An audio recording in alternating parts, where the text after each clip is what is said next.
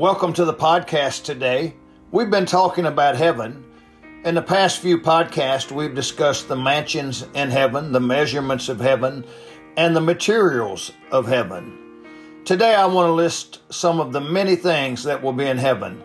There is no way that I could address all that will be in heaven in one podcast.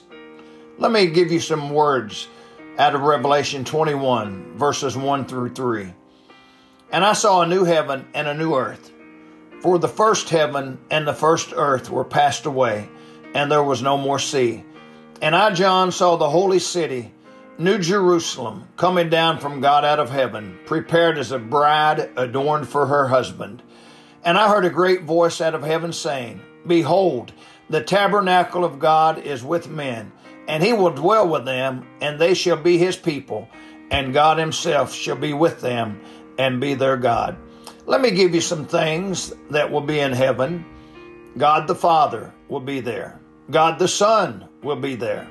God the Holy Spirit will be there.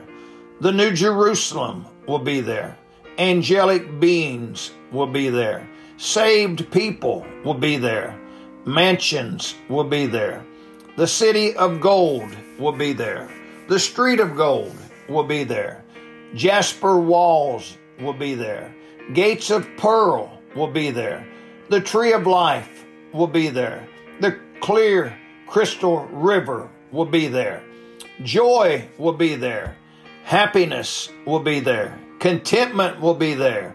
Satisfaction will be there. Peace will be there. Singing will be there. Worship will be there.